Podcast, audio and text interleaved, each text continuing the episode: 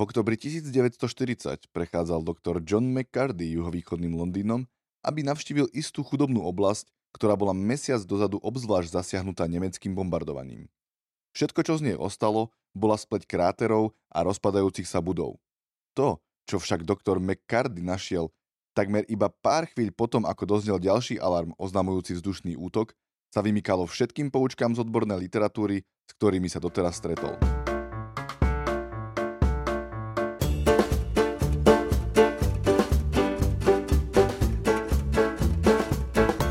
Minulom dieli nášho podcastu Mniška akcionárka sme sa rozprávali o tom, ako zmena podmienok dokáže ovplyvniť ľudské správanie. Takže ak si minulý podcast nepočul, utekaj to napraviť. Ako však docieliť, aby takáto zmena podmienok prebehla aj v spoločnosti? Sú takého niečoho ľudia schopní? Udialo sa niečo podobné aj na Slovensku? Aj o týchto témach sa budeme baviť v dnešnom podcaste s Nikou. Čaute. A Alicou. Ahojte. Ale všetko pekne po poriadku. Vráťme sa najprv k nášmu príbehu. Život počas začiatku druhej svetovej vojny nemohol byť pre bežného Londýnčana prechádzka rúžovou záhradou. Hrozba útoku na hlavné mesto bola citeľná a približovala sa každým dňom. Ak by sa britské obyvateľstvo počas takýchto útokov zlomilo, znamenalo by to ich koniec. Ten, kto si v tej dobe prečítal slávnu knižku Psychológia davu od Gustava Le Bona, si vedel živo predstaviť, aký môže mať takéto taktické bombardovanie vplyv na obyvateľov. Píše sa v nej, že človek vystavený kríze takmer okamžite klesne na stupňoch civilizácie o niekoľko úrovní. V ľuďoch prepukne panika, násilie a tým odhalia svoju skutočnú podstatu. Čo však John McCarthy spozoroval na Londýnčanoch, sa nepodobalo ani na jeden z týchto opísaných javov.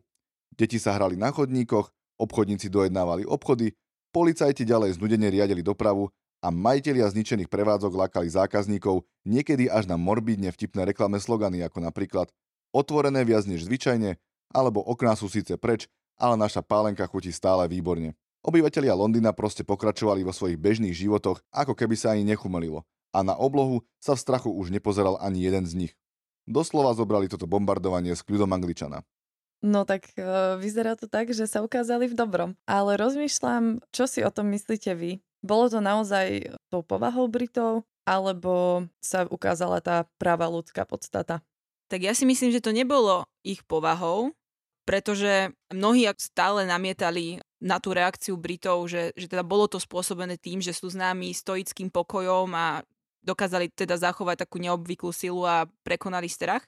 No argumentom v prospech nás, optimistov, je, že Churchill síce videl a zažil na vlastnej koži, že zámer rozlo- rozložiť obyvateľov útokmi dopadol úplne opačne.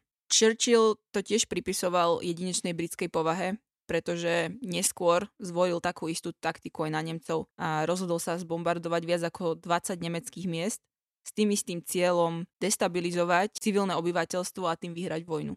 No a čo sa stalo je, že pri tom neuveriteľnom bombardovaní, ktoré sa rozhodol vykonať, v Drážďanoch zomrelo viac žien, detí a mužov ako za celú tú dobu, kedy obstrelovali Londýn. No výsledok bol zase raz úplne opačný, ako si Hitler aj Churchill mysleli obyvateľia sa zachovali veľmi podobne ako v Británii. Takisto sa im podarilo zachovať si tú ľudskú tvár a podstatu a takisto boli pred obchodmi rôzne vtipné nápisy, možno nie úplne tak vtipné ako v Británii, ale výsledok bol veľmi podobný. Myslíte si, že aj my by sme sa takto zachovali v dnešnej dobe, keby sa niečo takéto stalo? Ja si myslím, že ťažko, keď sa pozrieme vlastne, aký sme v úvodzovkách jednotní takých otázkach, ako sú napríklad práva menšín, ochrana prírody, pomoc migrantom a podobne. Myslím si, že na Slovensku sme v poslednom období strašne rozdelení a neviem, že či by sme dokázali niečo takéto. Áno, Mirko, ako si povedal, vyzerá to na prvý pohľad s našou spoločnosťou naozaj dosť zle, ale keď si spomenieme na situáciu, ktorá nastala minulý rok, vo februári, kedy začala ruská invázia na Ukrajine a sem začali chodiť tisíce utečencov, tak ľudia sa zrazu ohromnou rýchlosťou zmobilizovali kvôli tomu, že štátu to trvalo príliš dlho a tie tisíce ľudí sem prúdili každý deň, takže odpovedou na to vznikla iniciatíva Kto pomôže Ukrajine, kde som pomáhal aj ja. Toto fičalo fakt dobre, pretože bolo nás pár ľudí, ktorí zmobilizovali a distribuovali rôzne druhy pomoci po celom Slovensku. To bolo až také neuveriteľné, pretože veľmi rýchlo sa to rozšírilo medzi ľuďmi a každý deň nám chodili desiatky ponúk s rôznym druhom pomoci, či už materiálna, finančná pomoc ako dobrovoľníci, pomoc s dopravou, každý poskytoval to, čo vedel. A my sme vďaka tomu mohli vysielať celé kamióny pomoci po celom Slovensku alebo do Ukrajiny. A zaujímavé na tom e, ešte je aj to, že keď sme pomáhali, keď sme napríklad nakladali tie kamióny, nikoho nezaujímalo, či volíme lavicu, pravicu, či sme očkovaní, či nie sme. Proste mali sme jeden cieľ, za ktorým sme išli bez rozdielu. Boli sme fakt zjednotení a bolo to tam cítiť. Áno, projekt Kto pomôže Ukrajine bol naozaj e, veľkolepý a určite sme pomohli tisícom a tisícom e, utečencov a predsa len dokázal, že aj Slováci e, môžu byť ľuďmi ešte stále jeden k druhému. A ďalším príkladom, ako keď sa ľudia spojili, aby si pomohli, je určite aj príbeh Boatlift z 11. septembra 2001, teda z obdobia pádu dvojičiek, kedy po týchto teroristických útokoch bolo potrebné evakuovať veľké množstvo ľudí z Manhattanu, teda z oblasti postihnutej e, týmito teroristickými útokmi, ale kvôli tomu, že uzavreli cesty a tunely a mosty, to bolo celkovo náročné. Následne na to sa spontánne sformovala flotila súkromných lodí, vrátane nejakých trajektov, remorkérov a rybárskych člnov, dokonca rekreačných plavidiel, ktoré prišli na pomoc pri evakuácii. Kapitáni a posádky týchto ľudí sa dobrovoľne zapojili do týchto záchranných prác a pomohli prepraviť približne 500 tisíc ľudí zo zasiahnutej oblasti Manhattanu. Táto operácia sa stala najväčšou námornou evakuáciou v histórii Spojených štátov. Aj tu vidíme, že keď je náš cieľ taký silný a niekedy len taký jednoduchý, ako prežiť alebo pomôcť s prežitím iných osôb, tak naozaj dokážeme siahnuť na dno našich síl a pomôcť Áno, je to veľmi pekné počúvať. Keď sa ešte vrátime k tomu príbehu o Britoch, tak je to aj také na jednej strane veľmi bizarné, ale veľa ľudí sa po vojne vyjadrovalo, že im vlastne tie vojnové časy chýbajú. No, im nechýbalo vyslovene to, že ich niekto bombardoval, im naozaj chýbalo to, čo zažili. Ten pocit, ktorý bol veľmi výnimočný, pretože naozaj ľudia sa vtedy nepozerali, kto aký má názor. Bolo im to naozaj jedno. Nepozerali sa na to, kto ako vyzerá, kto je bohatý, kto je chudobný, kto má naozaj nejakú politickú orientáciu a podobne. Dnes sa rozprávame o krízach a o tom, ako sa v nich ľudia správajú. Povedali sme si rôzne príklady, ako sa ľudia dokážu zjednotiť, keď majú spoločný cieľ. Ale prečo je táto téma teraz taká aktuálna?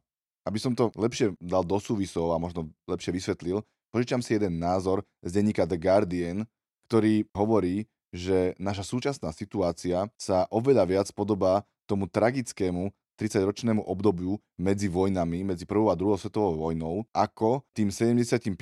rokom relatívneho mieru a pokroku a prosperity, ktorý sa odohral po druhej svetovej vojne. Keď sa na to pozrieme lepšie, tak po prvej svetovej vojne svet zachvátili pohromy. Pandémia španielskej chrípky, krach na burze v roku 1929, veľká hospodárska kríza, obchodné a menové vojny, inflácia, hyperinflácia, deflácia a tak ďalej a tak ďalej. Ako keby som čítal správy z posledných dvoch, troch rokov.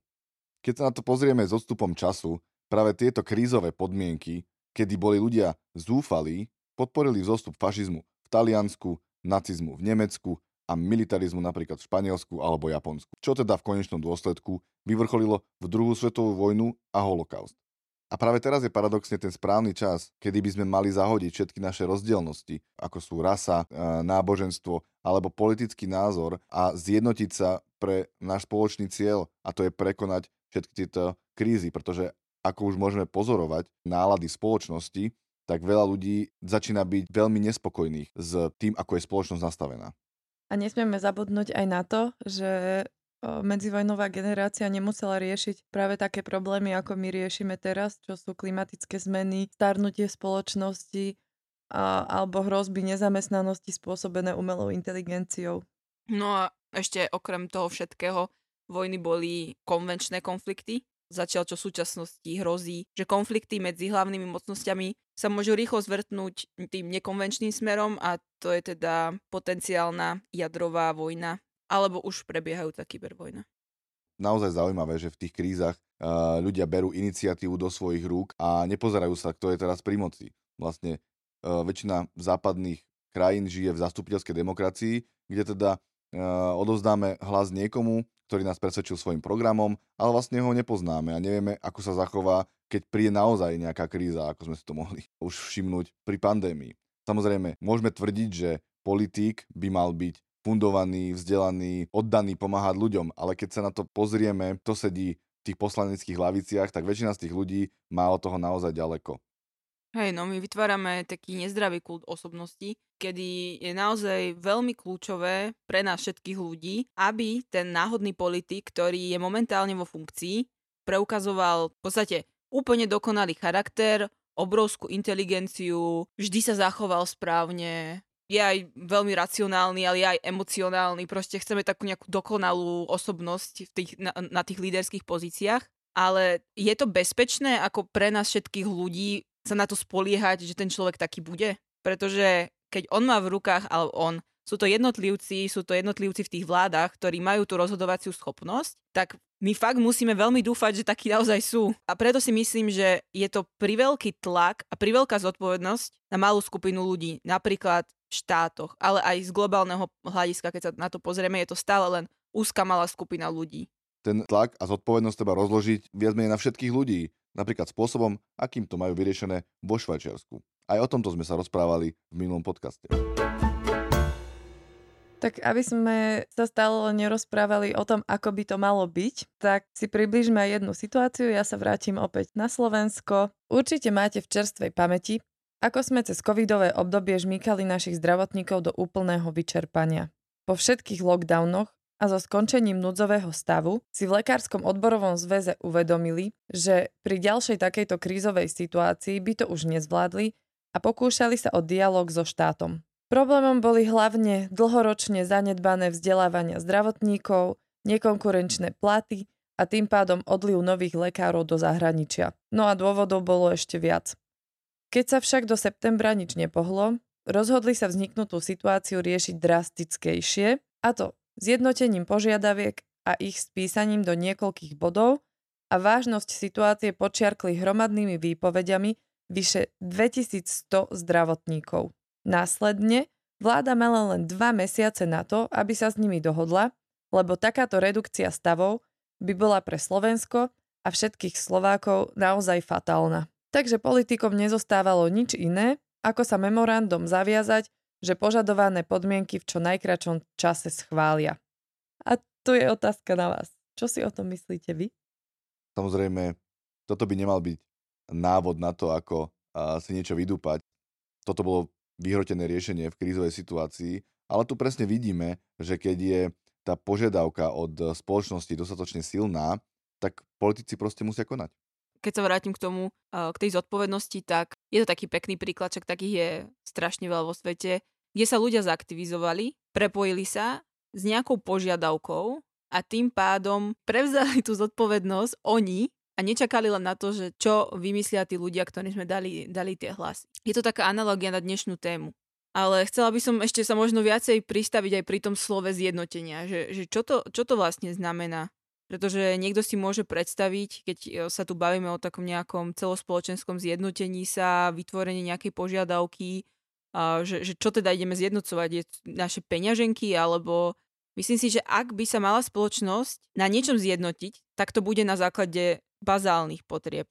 Čo sa týka kvality života každého jedného jednotlivca, pretože všetci, a to je to, čo nás spája, je, že každý človek chce žiť v bezpečí, chce mať pohodlný, kvalitný život, kvalitné potraviny, chce, chce mať dobré zdravotníctvo, dobré školstvo, pretože všetci chceme život bez strachu, život v bezpečí, život, kde máme, kde máme zaistené základné potreby. A potom to je úplne jedno, či si Mexičan, Fín, Američan, je úplne jedno, aké náboženstvo vyznávaš. Proste všetci chceme spoločnosť, kde je život na prvom mieste. Áno, ja chápem slovo zjednotenie tak, že sa prestaneme sústrediť na tie veci, ktoré nás rozdeľujú, lebo väčšinou sú to len maličkosti, bez ktorých sa dá žiť, ale sústredíme sa na tie dôležité veci a to sú tie, ktoré vymenovala teraz Alicka. Takže recept je vytvoriť požiadavku a začať konať. Prečo ale takéto zjednotenie funguje iba vo vyhrotených situáciách? Prečo sa k sebe nemôžeme správať ako ľudia po celý rok? Keď sa pozrieme na dnešnú spoločnosť, ktorá žije v tomto konzumnom, spotrebiteľskom formáte, je mi to o čosi jasnejšie. Spoločnosť nás stavia proti sebe ako nejakých kohútov v ringu a neberie ohľad na tých najzraniteľnejších. zabi alebo budeš zabitý. Môžeme parafrázovať na ľudí v dnešnej dobe ako máš peniaze, vyhral si. A tým, že každý musí bojovať sám za seba, z toho nerobíme vôbec férový súboj. Popri tom ani nemáme čas rozmýšľať nad osudom ostatných ľudí, lebo sme zamestnaní vlastným prežitím. Ak by sme sa ale v spoločnosti zhodli na tom, že ľudský život každého človeka bude na prvom mieste a že nikto nebude trpieť núdzou, myslím, že by sme mali čas a priestor oveľa viac vnímať to, čo sa deje v spoločnosti a adekvátne na to reagovať. Práve ste dopočúvali ďalšiu epizódu podcastu Ide nám len o love. Ak vás tento podcast vyrušil a donútil zamyslieť, Neváhajte o nás povedať aj svojim známym alebo nás zdieľať na ktorejkoľvek sociálnej sieti. Nájdete nás aj na Instagrame a TikToku, kde sa snažíme pridávať ďalší zaujímavý obsah. Za každú zmienku a zdieľanie vám ďakujeme. Na podcaste sa podielali aj Adam a Ondro. Čaute.